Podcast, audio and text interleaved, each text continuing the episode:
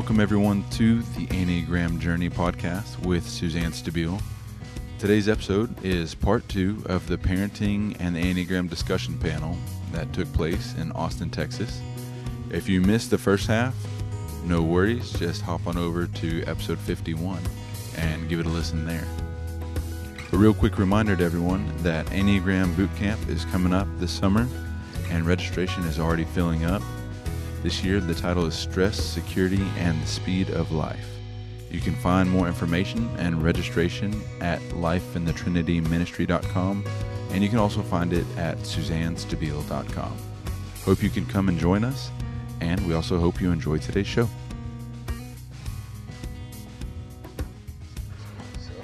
So I got it.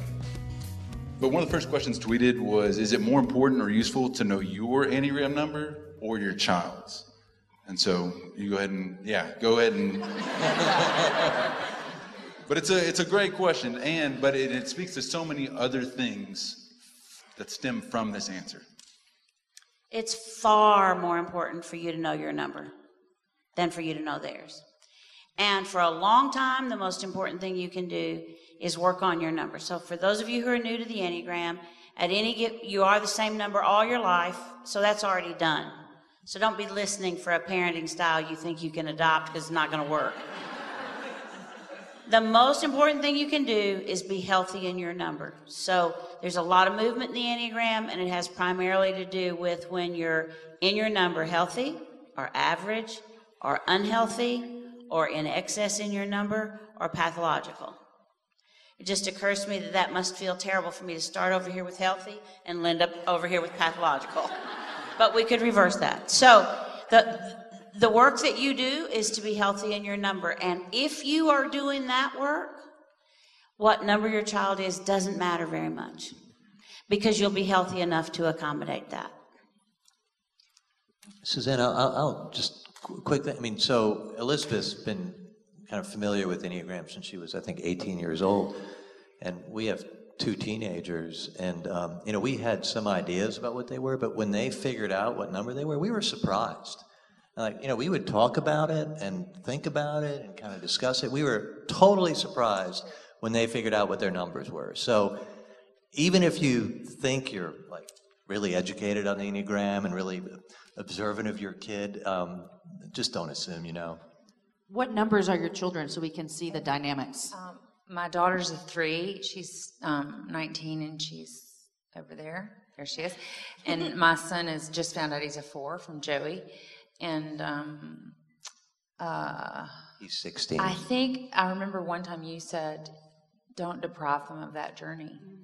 And I really tried to honor that. And I think it's really hard to not say, I think you're this, or I think you're that, or blah, blah, blah.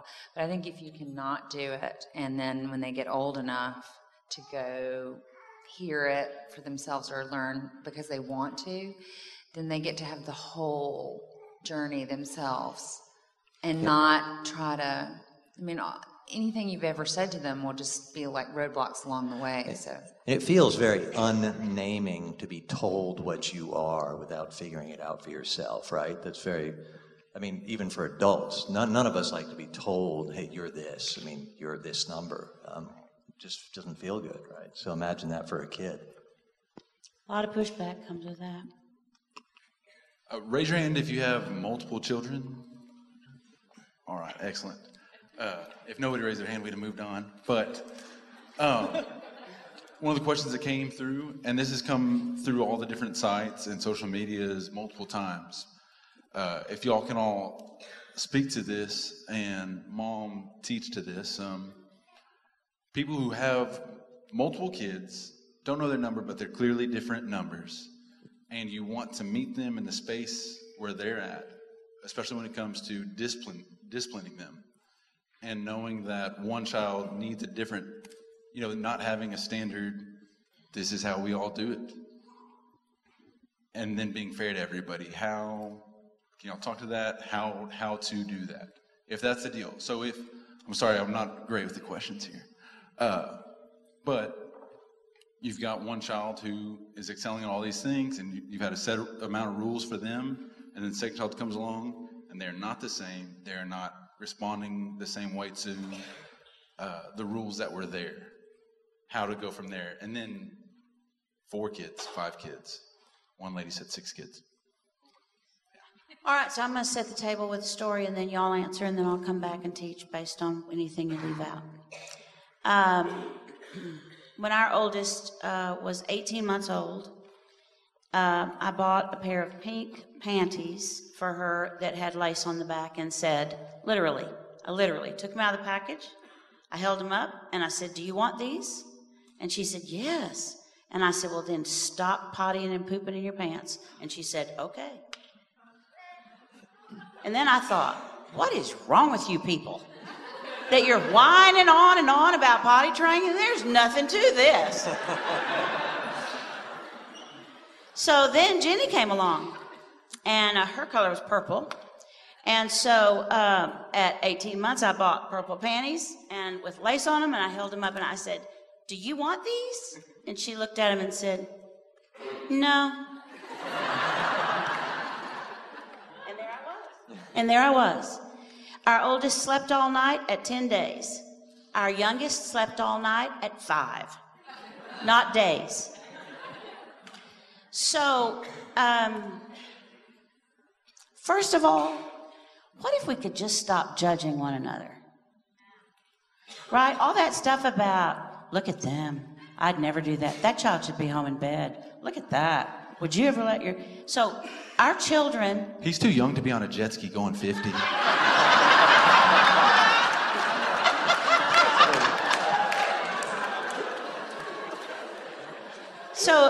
So let's start there. All right, now all of you have a place to stand there to start working, so do your thing. None of us know. We're like, wow, I don't know. I think part of it for me and what we're aiming for with our kids is first, like being a student of our kids, not assuming that we know everything about them or how they're thinking or what they're passionate about or what they want to be when they grow up or what they're into in life, but just being a real good student of them. We have, a 15-year-old, two 13-year-olds, an 11-year-old, and I can see our 15-year-old is a different person now than he was when he was 4 or 5, and tried to be a good student of like him and what he's into and what he's like, and then adjusting parenting around that, because he's totally different than one of the 13-year-olds, and those two 13-year-olds are very different from each other. And I think if there's not this posture of like, I want to lean in and try to understand their life and what's in their head and what's stirring in their heart, then I think all you're doing is putting assumptions on them. I think the second thing is like all of us asking, what are we trying to parent our kids toward? Like, what's the goal? Like, what are we trying to do, as we have this really short window with parenting kids that live in our house? And for me, it'd be easy just to go, well, I have this idea that I want to parent them towards, but it's got to be something bigger than that. It's got to be something better than that. If I'm just shepherding them to be like me or my ideal, it's going to fall flat, and they're going to resent that, and they're not going to be the human being that they're created to be. And so my ultimate goal for them, regardless of their wiring and their personality, is I want to give them the standard of I want them to become more like Christ. And for each kid, it means they're going to have a different journey. There's going to be different hard lessons. There's going to be different failures in their life, different wins in their life. But I have to kind of have a blank slate in looking at them, and this one kind of thing that I'm holding. Like, I want to help them become more like him. I want to help teach them what it looks like to be kind and generous and to have self-control and patience and kindness and all of these sort of things, and then parent around that. So it's being a student of them and then having this standard that's different than just, hey, be like me. That's pretty lame, One of my favorite things that ever came out of my mouth that I didn't know I knew was because the rules were different for our kids once we learned the Enneagram, the rules were pretty much the same, but the punishment was different because they responded differently to being to consequences. And one of the children accused me one time of many times, but on this one occasion, when the children accused me of being partial to one child, they said, he's your favorite. And I said, that's not true. And hands on her hips, she said, okay, who is your favorite? And my answer was the child who needs me the most in that moment. And I think our children need us more at different times for different reasons. And it is our responsibility to be able to read that and to be able to give ourselves to that and to be able to teach the other children how to accommodate that. And, you know, Nathaniel and Elizabeth kind of started early on talking about the fact that this whole thing of we're on the same page and we always agree and all of that is as fallible as all the consequences are going to be the same. Because if you send a 7 to his room, Joel can turn his bedroom into Disney World in 15 seconds flat. So I knew that wasn't a good punishment when he started saying, "Can I just go to my room?" You know, I'd be lecturing him and he'd say, "I know, I'm so sorry. I should go to my room." Well, then, you know, that's not working, right? So that's just a piece. Yeah, so we had a, when Alabelle was little and she didn't get in trouble very much, but occasionally she would, and we'd put her out in the yard, out by the trash can, to say, "You just stay out here for a while." And you know, time would go by, and we'd go out there, and, you know, she's a 3, and she would be just out. She would have created this world. She'd be out there singing songs. So we tried that with Henry, and he's a 4. And my God, there were claw marks on the door. I mean, he was terrified, right? So it didn't work for him. I think what I was thinking about when you were talking is that, so I didn't know Henry was a 4 as a child, but he was very emotionally volatile, but also very emotionally complex. And so I had to always be present to that and be available for that. And now that he's 17, he doesn't want anything to do with me. And, he needs a roof over his head, and he needs a bed, and he needs food, and he needs me to, like, hold a place for him to become who he is going to become. And that is a very unemotional stance to have. It's just a very neutral place holding. It's about having faith in the very big picture of who he is and not getting distracted emotionally by what's right in front of me now, which is extremely hard as a 4 and a 4 on a 4.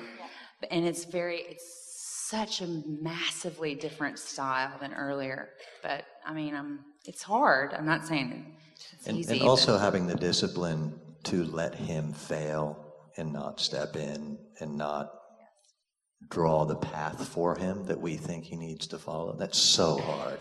So hard to watch your child fail and tell him you love him and not intervene. It's really hard. I think I don't have anything to contribute about the discipline with the different kids, but I think I would, since we're talking about having multiple kids with different Enneagram numbers, and Aaron and I have suspicions about our kids, but we definitely don't know what any of our kids are. But I think one of the most difficult things for me as a parent is, and we're being honest here, and so I'm just going to say what you all thought before. I love all my kids. I would step in from a train for all of them, but sometimes I just don't like them, you know? And so I think that is difficult with having 4 different 6 possibly different personalities in our house, of feeling as though connecting with them sometimes when we're not connecting because we're seeing the world through different lenses.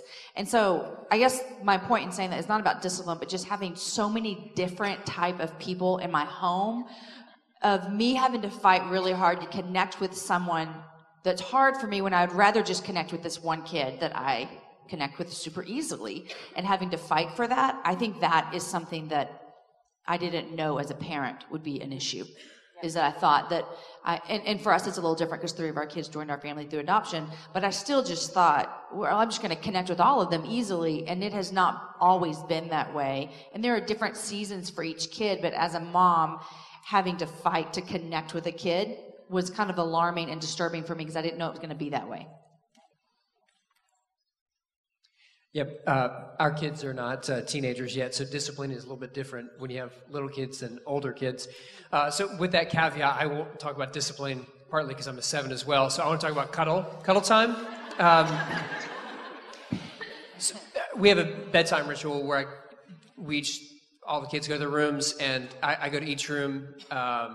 My daughter, she's just turned 5, 7-year-old, 10-year-old, and it's like bedtime, cuddle time. And for each of them, it's completely different. What they want to do in that time, their one-on-one time with dad, looks completely different. One wants to talk about everything that's happened. They want to process everything. They want to look forward to what's tomorrow. They want to talk about their feelings. And another one, I'm not going to say which number she is, but she's created a game called jump cuddling, where she jumps off her bed and see how far she can go into my arms. And somehow that counts as cuddle time because the word cuddle is included in jump cuddle. And so I think each of them, like Aaron was saying, every child has a different journey. I think we've all been saying this. Every child has a different journey.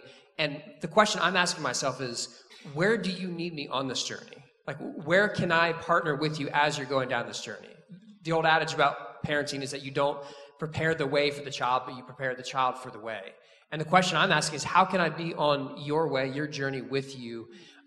Because I know for each one of them, it's different. And each question that I've got to say, the best dad you need in this moment, it's different for each and every one of them. I feel like I always want to add on, hey, I've got an example of that. I thought you were going to ask if you could jump cuddle. Jump cuddle. I wasn't going to ask,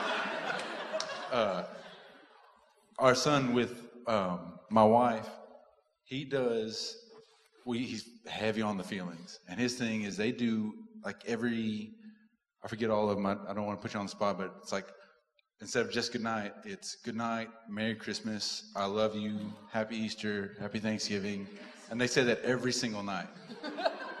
And then one of my daughters, when we say good night, she just wants to know what the schedule is for the next 4 days. So do I have after school care tomorrow? Who's picking me up on Thursday? All right, I love you. And am I taking my lunch or buying tomorrow? And so spot on. Yep. So Giuseppe, I want you to be aware that there are other people in the world who at nighttime like to jump cuddle besides me.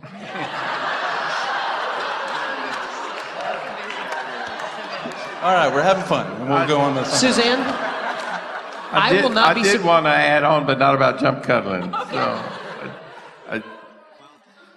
Everybody's been talking about doing this and bringing up their children, and they've mentioned children's ages.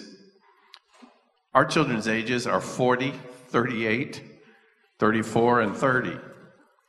And all of the things that have been said are still in play because they're our kids. And we have had to learn to, even if we didn't know the Enneagram numbers, and Suzanne did a great quickie on how to determine stances, they all need to be responded to by us by their stance in the same way. So I would respond to Joey as an aggressive, or Joel as an aggressive person, much different than I would to BJ, who is dependent stance, or Jenny, who's in the withdrawing stance. And it doesn't stop when they move out of the house, or it doesn't stop when they're no longer close by.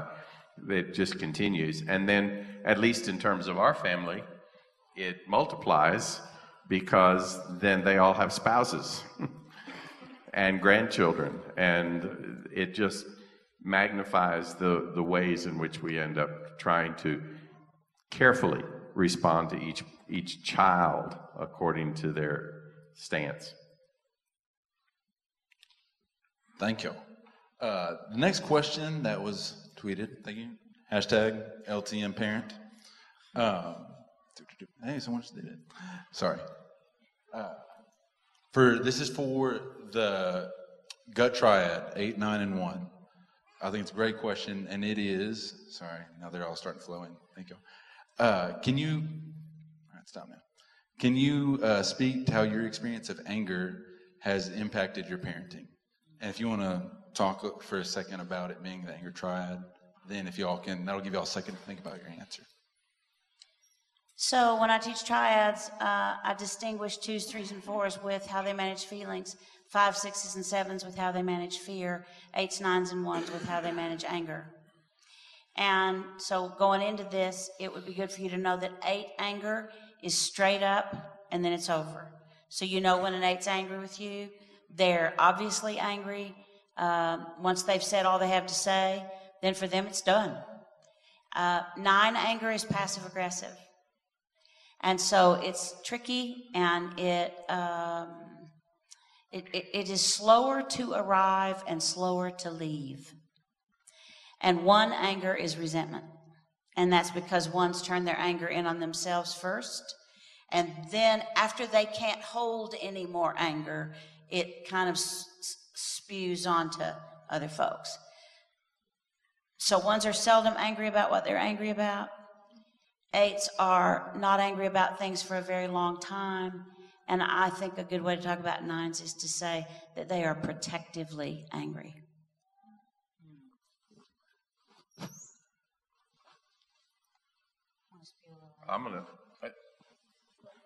I'll jump in before Todd does, because, gosh.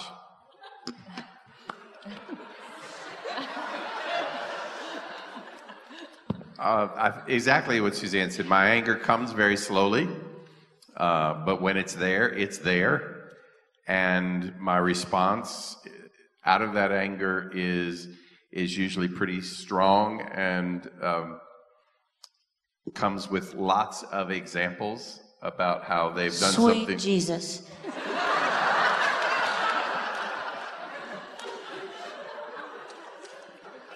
Nines.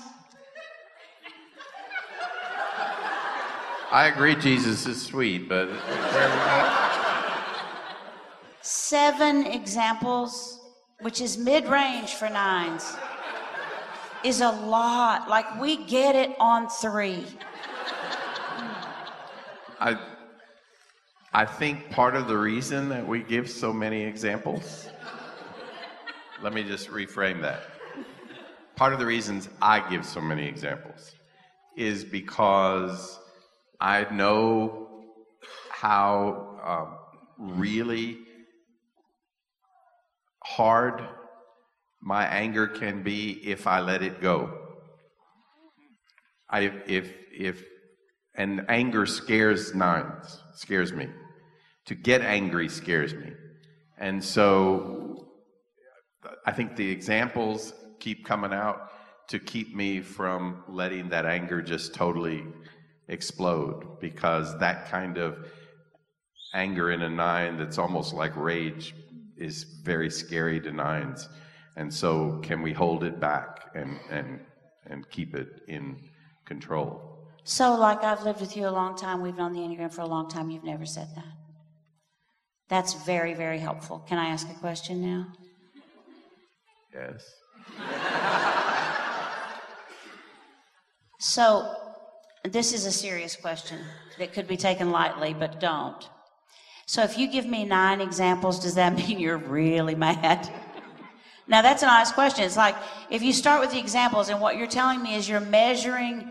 You're meeting out the anger, your feelings with examples, because it would be too much. Because I think sometimes we 9s get so that anger inside wants to explode, and so if I meet it out piece by piece by piece, it's not going to explode. That's so insightful. Thank you.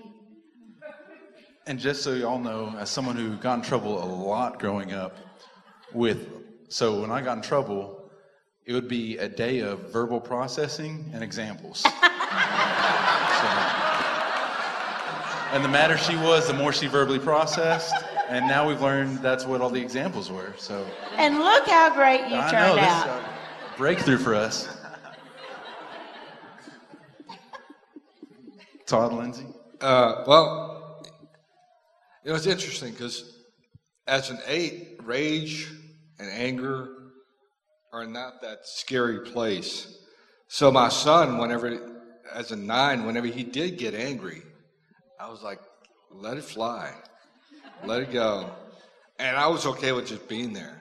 And we've never had a physical altercation between him and I, which is not the case of me and my father.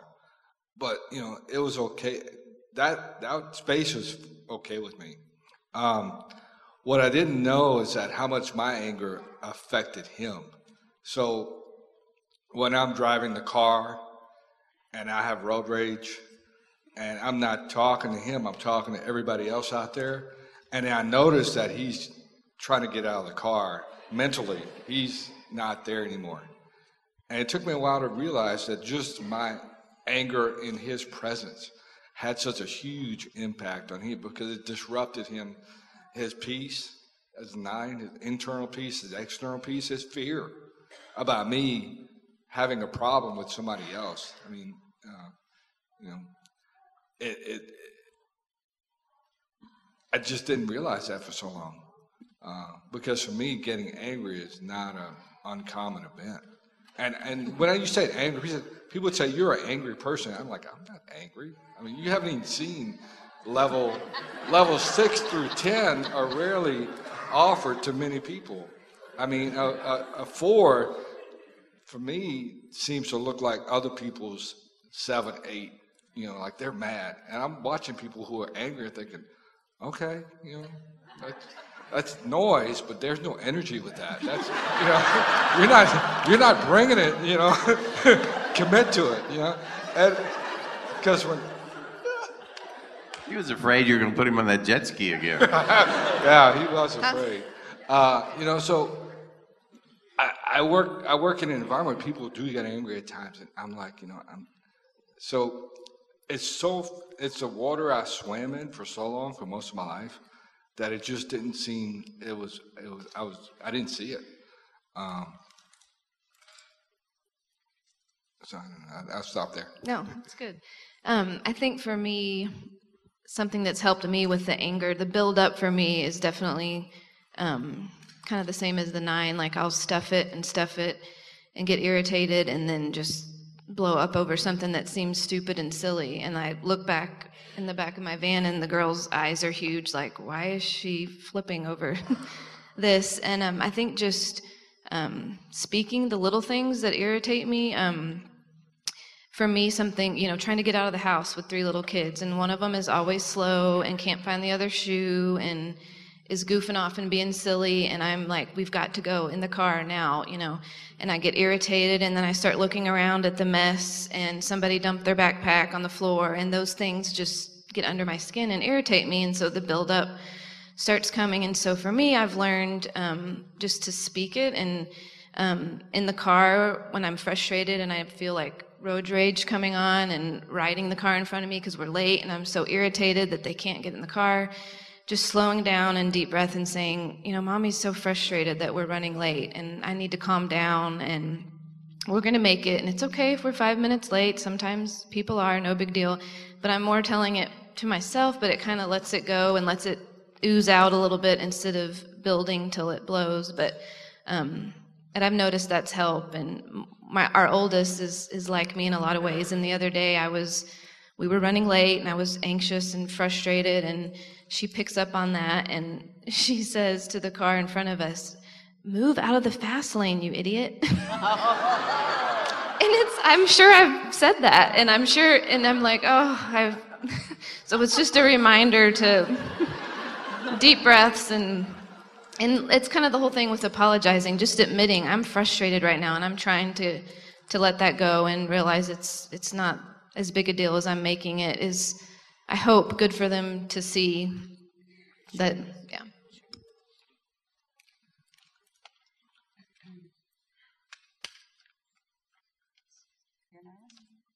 You should be. This is a really hard question. So this morning, I do a sit every morning. And then sometimes, in whatever way the Holy Spirit communicates with me, I get a response. And frequently it's in the shower, which it seems like terrible timing on the Holy Spirit's part, not mine. I got to get clean. I don't, you know, no pen, no paper. So this morning I yelled out to Giuseppe, would you get a pen and paper, please? That's exactly what happened this morning. So I wanted to have, my intention this morning was what would be the question that we probably wouldn't think of that might be the one that is the scariest for everybody. And I think this could be it, so I'm going to ask all of us to respond to this. What does it feel like to risk being wrong in matters of great consequence in parenting? What does it feel like to risk being wrong in matters of great consequence in parenting?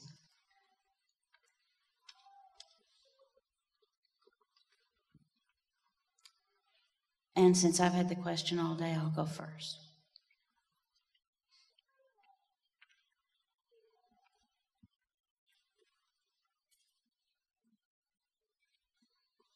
Sorry.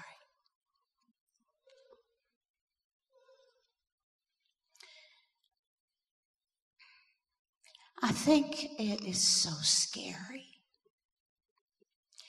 to realize that the thing you say or the thing you do or the desire that you have or the way you express yourself could be the thing that moves the needle just a little too far one way or another. And I think it's so scary to play your part as a parent. The only thing that I think is scarier is not to. And children really can't raise themselves. They can't. And we really can't do it perfectly. So I think the thing I want to say is that it feels like, to me, not being able to breathe. And it feels like always being wrong. And it feels like I shouldn't have been trusted with children. And it feels like my way was just not quite healthy enough or good enough, and I didn't do enough, and I didn't learn enough, and I didn't. But then our children from 30 to 40 are four of the finest human beings I've ever met. They're loving, and they're kind, and they're generous. And two are in recovery, and one is too bossy, and one is too passive. And they're all really good parents, and they're all really good to each other's children. And they're all very respectful and very good to Joe and me. And so here's the deal. I was scared to death and really hard on myself, and we did okay. Let me say that again. We have two in recovery and one that's too bossy and one that's too passive, and she merges too much with her husband, and the other one has her husband merge too much with her, and they're the finest people I know. So I think we need to be careful how we measure how we did as parents. And my measurement is my kids are still at my table for Thanksgiving and Christmas. And they still tell me when they're mad at me. And there's not a thing that could happen among the six of us that if one of us made the phone call, everybody didn't show up. And all the rest is simply all the rest. That's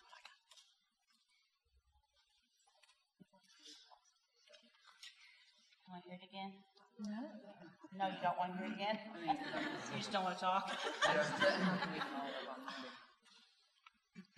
So I'll just read it one more time. What does it feel like? Giuseppe, help him out here. We're old.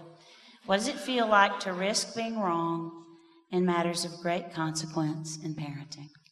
I'll jump in. Yeah. I just feel like being a parent is flying in the dark. I mean, I feel like we have no idea if we're doing the right thing. I mean, it's you know, we make decisions, we talk about it, we think we're doing the right thing, and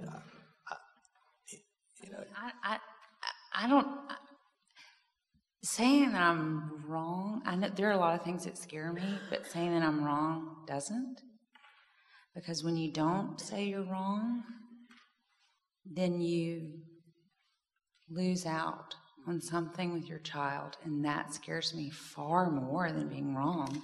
I'll be wrong all day if that's what I need for people to want to have Thanksgiving dinner with me. I mean, that's just not the thing that scares me. I'm not trying to be smug. There are a million things that scare me. I'm scared of the things that I can't control going forward. Those things scare me. I don't mind being wrong, though. Okay. What do y'all got? I'd say I'm most afraid of being wrong in the sense of there's nothing I care more about than my kids, and having them know that I love them, and there's nothing I wouldn't do for them, and trying to control and perfect their world as a one so that they have everything they need and to be a good person, but that I might be loving them in a way that isn't best for them, and not seeing the way that they need to be loved, or missing out on something because I'm just too into myself in the way that I feel that they need to be loved, instead of learning who they really are and how I can best join them on their journey of growing up, and I that scares me.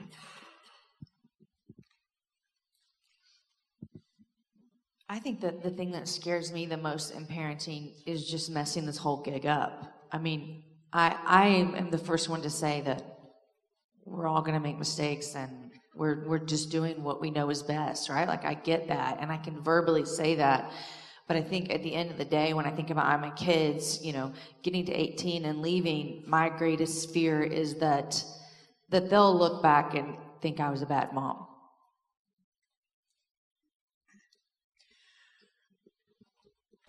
I've never felt more vulnerable until I was a parent, in the sense that the old adage to be a parent is forever to live with your heart outside of your chest. And the stakes have never been higher to me. Like, if I mess up at work, like, okay, this church falls apart, which probably be bad, but you know what? There are other churches people can go to. Don't, if you go to our church, I need you to stay here. But like, someone else can be the pastor. Someone else can do the other things I do with my life, but no one else can be my daughter's dad. And as a 7, I was really good about staying away from emotions, which I still think might be a skill. I'm listening to every word down here. I can't see you. I can't see you right now.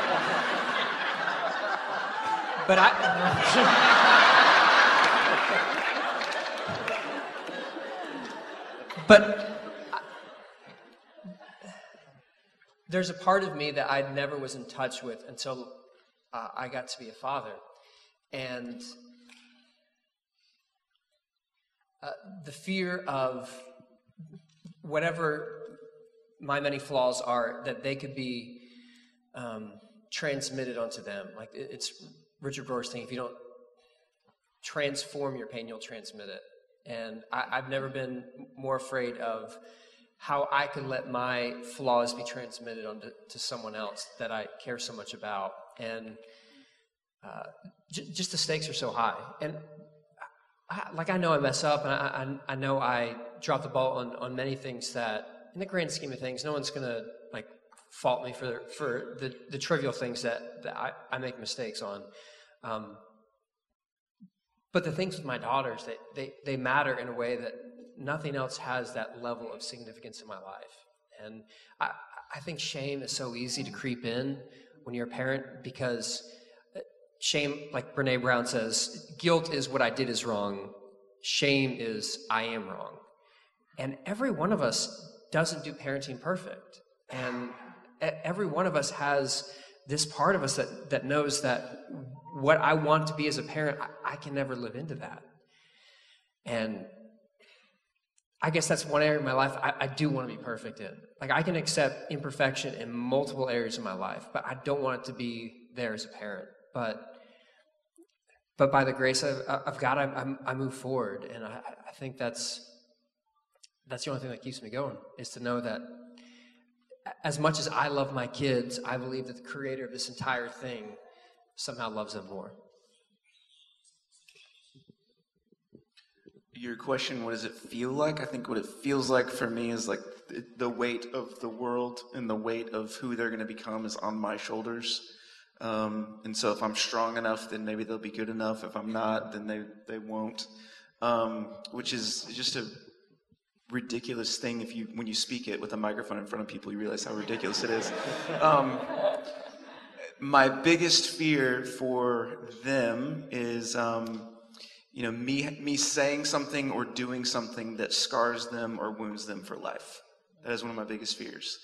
And, you know, I still remember some of the things that my parents said to me as a kid. I still remember some of those things that were scarring and wounding. And so that's one of my biggest fears, is to do that. And I think what is helpful for me, for all of us as parents, whether it's parenting kids with trauma or it's parenting kids that are seemingly easy, wherever it's at in that spectrum, is ultimately, like, I'm not the one that's responsible for shaping them and molding them into a healthy, whole human being. And you aren't either. I mean, we have this opportunity to walk alongside them and help guide them and help lead them in hopefully a healthy way out of a healthy place. But ultimately, I just have to keep trusting God to take that burden and for him to do it, because he's going to do it so much better than me, to take that burden off my shoulders and put it where it's supposed to be, and just keep pointing them to him, because I'm totally going to scar them and wound them in some ways. I hope it's small ways, but it's unrealistic to think that we're not going to affect our kids in some way. So I just want to do it in the right way, where I'm pointing to the better person that's going to be able to carry all the weight of that, and trust that they're going to be okay. They're going to be sitting as adults one day in some conference, learning how to be a better human being, you know, a parent or whatever. They're going to be okay. It's not up to me ultimately to shape that.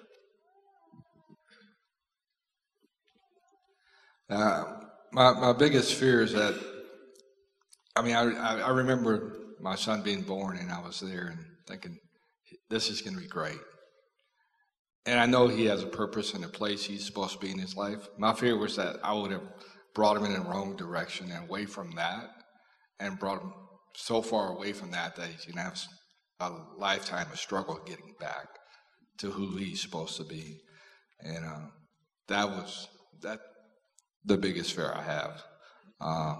I don't see that playing out in his life right now, which is really amazing. I mean, he's an amazing kid. So I actually cried like probably 3 times today, thinking about my son, thinking about, you know, having a conversation about him, about who he is and what he does, and, you know,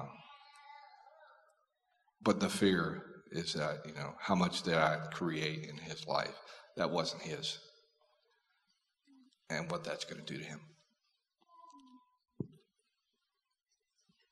I think if I heard the question correctly, it is, what does it feel like for me in that circumstance or situation?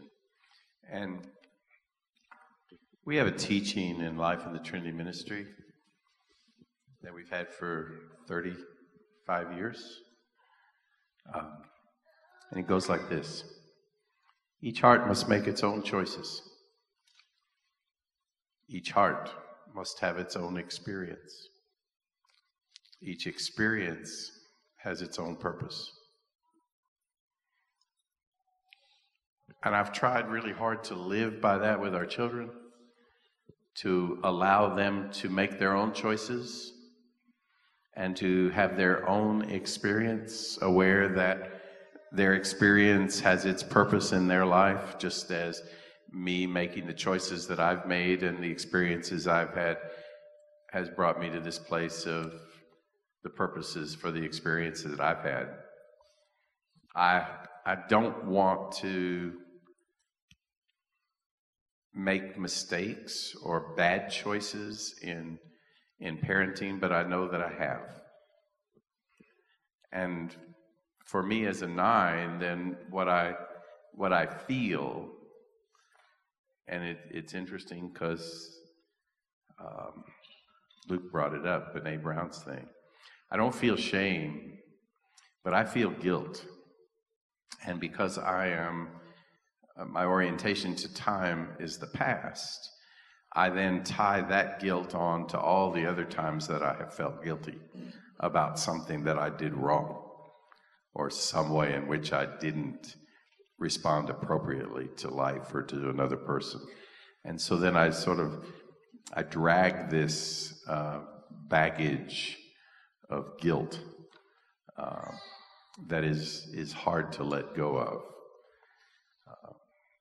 So I think that's the feeling that I have, and it would only be enhanced in knowing that something I did caused one of my children more pain because of then their choice or their experience and how that flowed.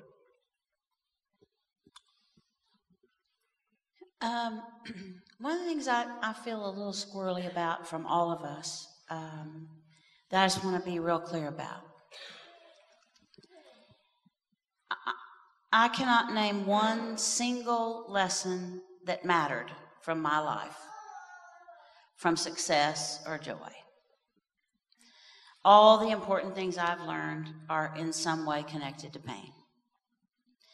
And I think one of the things that we've not talked about that we all would speak to if it had been one of the questions is don't try to prevent all of the pain that your children have come in their way.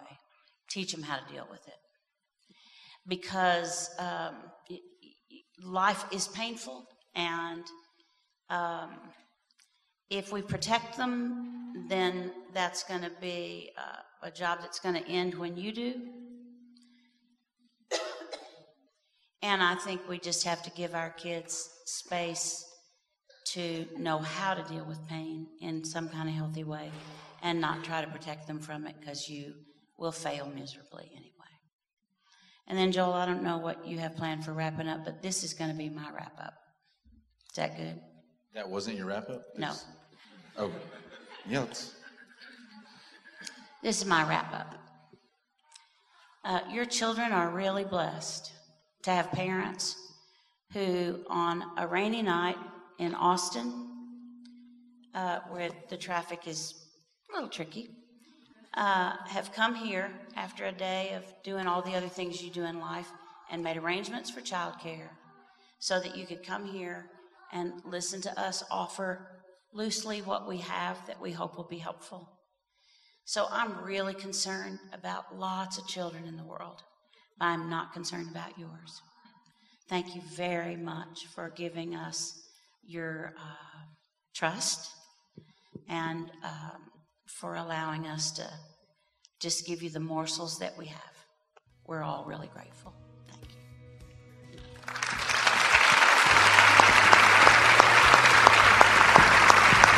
Give it up for them, and give it up for you.